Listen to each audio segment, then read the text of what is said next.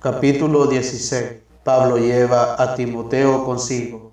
Pablo se dirigió a Derbe y después a Listra. Había allí un discípulo llamado Timoteo, hijo de una mujer judía que había abrazado la fe y de padre griego. Los hermanos de Listra e Iconio hablaban muy bien de él. Pablo quiso llevarlo consigo y de partida lo circuncidó pensando en los judíos que había por aquellos lugares, pues todos sabían que su padre era griego. A su paso de ciudad en ciudad, iban entregando las decisiones tomadas por los apóstoles y presbíteros en Jerusalén y exhortaban a que los observaran. Estas iglesias se iban fortaleciendo en la fe y reunían cada día más gente. Atravesaron Frigia y la región de Galacia pues el Espíritu Santo no les dejó que fueran a predicar la palabra en Asia. Estando cerca de Misia, intentaron dirigirse a Bitinia, pero no se los consintió el Espíritu de Jesús. Atravesaron entonces Misia y bajaron a Troade. Por la noche, Pablo tuvo una visión. Ante él estaba de pie un, un macedonio que le suplicaba, ven a Macedonia y ayúdanos. Al despertar nos contó la visión y comprendimos que el Señor nos llamaba para evangelizar a Macedonia. Pablo pasa a Europa. Nos embarcamos en Troade y navegamos rumbo a la isla de Samotracia. Al día siguiente salimos para Neápolis. De allí pasamos a Filipos, una de las principales ciudades del distrito de Macedonia con derechos de colonia romana. Nos detuvimos allí algunos días y el sábado salimos a las afueras de la ciudad, a orillas del río, donde era de suponer que los judíos se reunían para orar. Nos sentamos y empezamos a hablar con las mujeres que habían acudido. Una de ellas se llamaba Lidia y era de las que temen a Dios era vendedora de púrpura y natural de la ciudad de, Teatira. Mientras nos escuchaba, el Señor le abrió el corazón para que aceptara la palabra de Pablo. Recibió el bautismo junto con los de su familia y luego nos suplicó, si ustedes piensan que mi fe en el Señor es sincera, vengan y quédense en mi casa, y nos obligó a aceptar. Pablo y Silas en prisión. Mientras íbamos un día al lugar de oración, salió a nuestro encuentro una muchacha esclava que estaba poseída por un espíritu adivino. Adivinando la suerte, producía mucha plata a sus amos. Empezó a seguirnos a nosotros y a Pablo gritando, Estos hombres son siervos del Dios Altísimo y les anuncian el camino de la salvación. Esto se repitió durante varios días, hasta que Pablo se cansó, se volvió y dijo al Espíritu, en el nombre de Jesucristo te ordeno que salgas de ella. Y en ese mismo instante el Espíritu la dejó.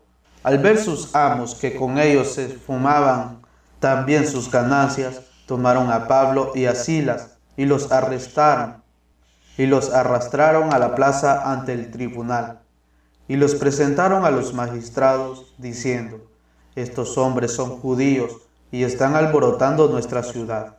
Predican unas costumbres que a nosotros, los romanos, no nos está permitido aceptar ni practicar. La gente se les echó encima. Los oficiales mandaron arrancarles la ropa y los hicieron apalear. Después de haberles dado muchos golpes, los echaron a la cárcel dando orden al carcelero de vigilarlos con todo cuidado. Este, al recibir dicha orden, los metió en el calabozo interior y les sujetó los pies con cadenas al piso del calabozo. Liberación milagrosa. Hacia medianoche, Pablo y Silas estaban cantando himnos a Dios y los demás presos los escuchaban. De repente se produjo un temblor tan fuerte que se conmovieron los cimientos de la cárcel. Todas las puertas se abrieron de golpe y a todos los presos se les soltaron las cadenas. Se despertó el carcelero y vio todas las puertas de la cárcel abiertas. Creyendo que los presos se habían escapado, sacó la espada para matarse, pero Pablo le gritó, no te hagas daño, que estamos todos aquí. El hombre pidió una luz, entró de un salto y, después de encerrar bien a los demás presos, se arrojó temblando a los pies de Pablo y Silas. Después los sacó fuera y les preguntó, Señores, ¿qué debo hacer para salvarme? Le respondieron, ten fe en el Señor Jesús y te salvarás tú y tu familia.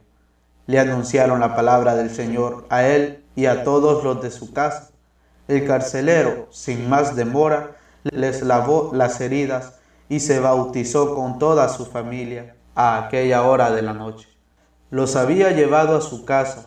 Allí preparó la mesa e hicieron fiesta, con todos los suyos por haber creído en Dios. Por la mañana los magistrados enviaron a unos oficiales con esta orden. Deja en libertad a esos hombres. El carcelero se los comunicó a Pablo y Silas, diciendo, los magistrados han dado orden de dejarlos en libertad. Salgan pues y marchen en paz. Pero Pablo le contestó, a nosotros, ciudadanos romanos, nos han azotado públicamente y nos han metido en la cárcel sin juzgarnos y ahora quieren echarnos fuera a escondidas? Eso no, que vengan ellos a sacarnos. Los oficiales transmitieron esto a los magistrados, que se llenaron de miedo al escuchar que eran ciudadanos romanos.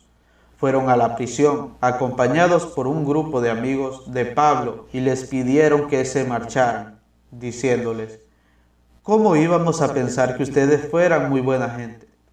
Y cuando Pablo y Silas estaban para irse, les rogaron, ahora que se van libres, por favor, no nos creen problemas por haberles hablado duramente. Apenas dejaron la cárcel, fueron a casa de Lidia, allí se encontraron con los hermanos, a los que dieron ánimo antes de marcharse.